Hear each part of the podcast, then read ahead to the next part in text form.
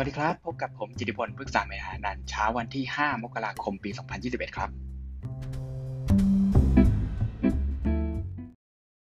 ช่วงคืนที่ผ่านมาตลาดการเงินก็เข้าสู่โหมดปิดรับความเสี่ยงอีกครั้งนะครับ นักลงทุนกลับมากังวลเรื่องการระบาดของไวรัสที่มีขึ้นทั่วโลก แล้วก็ความเสี่ยงเรื่องการเลือกตั้งสวในสหรัฐที่จะมีขึ้นที่มลรัฐจอร์เจียนะครับกดดันให้ S&P 500 เนี่ยปรับตัวลงถึง 1.4%ซึ่งก็ถือว่าเป็นการเปิดตัวปีใหม่ที่ไม่ค่อยดีเท่าไหร่ แล้วก็ดัชนีวัดความกลัวอย่าง Wix Index เนี่ยปรับตัวขึ้นมาถึง 26.9 จุด ก็สูงที่สุดในรอบ 2 สัปดาห์ แต่ถ้าเกิดดูเทียบกับตลาดอื่นๆเนี่ยก็จะเห็นว่ามีความแตกต่างอยู่นะครับ เพราะว่าต็อก600 ของในฝั่งยุโรปเนี่ยก็ยังปรับตัวขึ้นต่อได้ 0.4%ครับ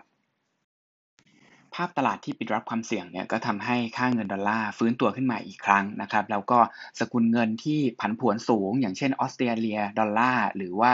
ดอลลาร์นิวซีแลนด์เนี่ยก็ปรับตัวลงทันที ขณะที่ก็มีปอนด์อังกฤษนะครับที่ก็ย่อตัวลงด้วย เพราะว่ามีความกังวลว่าเศรษฐกิจอังกฤษหลังจากออกจากสหภาพยุโรปเนี่ยอาจจะไม่ได้ฟื้นตัวดีเหมือนที่อื่น อย่างไรก็ดีนะครับเราเห็นราคาทองคำที่สามารถฟื้นตัวกลับขึ้นมาได้ที่ระดับ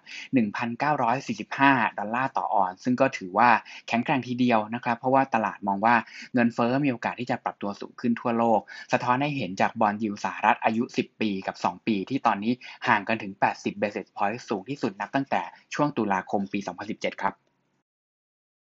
ตลาดของไทยก็น่าสนใจนะครับ เงินบาทเปิดตัวแข็งค่าลงมาที่ระดับ 29.9 นะครับ แล้วก็ตอนเช้านี้ซื้อขายอยู่ที่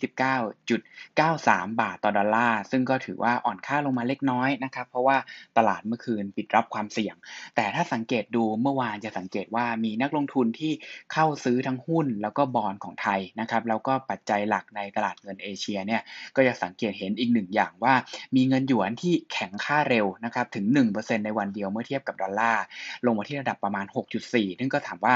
ต่ำกว่า 6.5 หยวนต่อดอลลาร์ที่หลายคนมองว่าเป็นแนวรับจิตวิทยาไปแล้วนะครับ เพราะนั้นภาพรวมตลาดเนี่ยผมเชื่อว่ายังค่อนข้างจะเป็นบวกกับสินทรัพย์ในฝั่งของ emerging market ต่อ แม้ว่าระยะสั้นเราอาจจะเห็นนักลงทุนบางกลุ่มที่ขายทำกำไรสินทรัพย์ที่ปรับตัวขึ้นในช่วงปลายปีก่อน อย่างเช่นหุ้นสหรัฐลงมาบ้างนะครับ แต่ก็ยังเห็นนักลงทุนที่กลับเข้ามาลงทุนใน emerging market สังเกตได้จากการการซื้อพวกตราสารหนี้ไทยนะครับหรือว่าในฝั่งของหุ้นไทย ซึ่งถ้าเกิดไม่มีเหตุการณ์ที่ทำให้ตลาดกลับทิศแรงๆเนี่ยก็เชื่อว่าน่าจะยังเห็นเงินทุนเคลื่อนย้ายกลับเข้ามาในตลาดฝั่งเอเชีย แล้วก็เงินบาท มีโอกาสที่จะอ่อนค่าได้ยากครับ